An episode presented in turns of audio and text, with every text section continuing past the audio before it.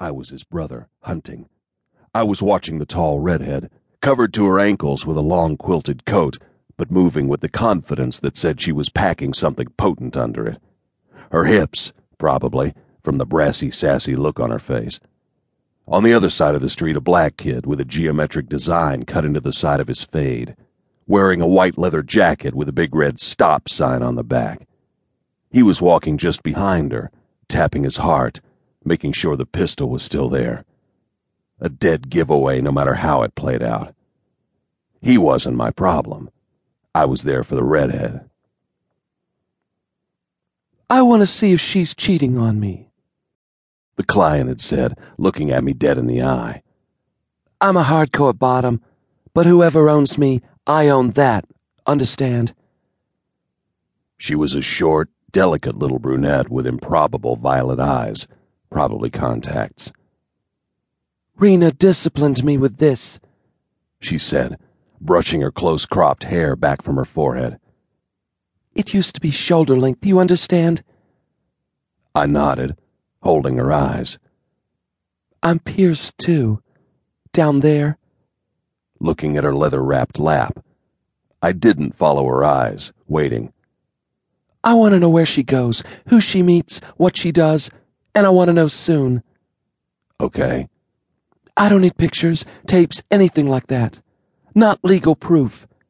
This is a lot of money for just watching. I expect you to watch close. Agreed? Yeah. I don't like dealing with men, the brunette said.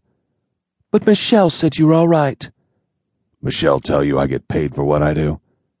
Yes, she told me everything.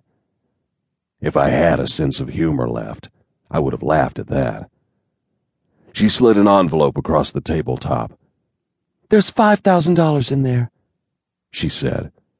What am I buying for that? What you said you wanted, I told her. Michelle came back a few months after I killed the kid. I don't know how she knew, but she did. She stayed with me for a couple of weeks. Pansy was still up at Elroy's, trying to get pregnant, so it was safe for Michelle to live in my office. Days she visited Terry and the mole in the junkyard bunker. Nights with me. I was up on the roof, looking into the zero. She came up behind me, one red taloned hand on my forearm, tracer bullet perfume all around her. I had forgotten how pure beautiful she was. I'd never asked her if she'd gone through with the surgery when she came back. Never asked her why she came back at all.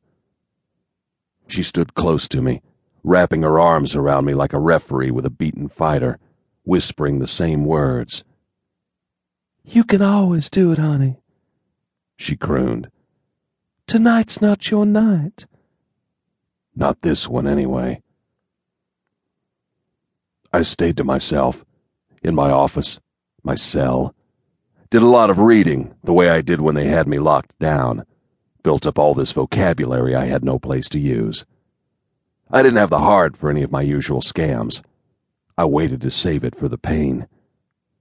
More than a year passed and they never came around. Maybe they knew and just didn't care. It could be.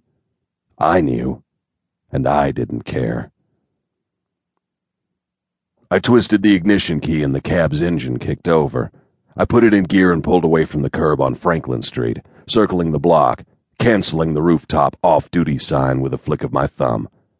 When I came back around, the redhead was still striding along. She hailed my cab, and I pulled over. She climbed in the back seat, keeping one hand on a big black leather pocketbook. Where to? I asked her. Central Park West and 77th, she said in a hard, measured voice. You know where that is? She challenged, glancing at my hack license framed on the dash. Maybe she thought Juan Rodriguez didn't speak English. Yes, ma'am, I told her. West Side Highway to 10th, okay?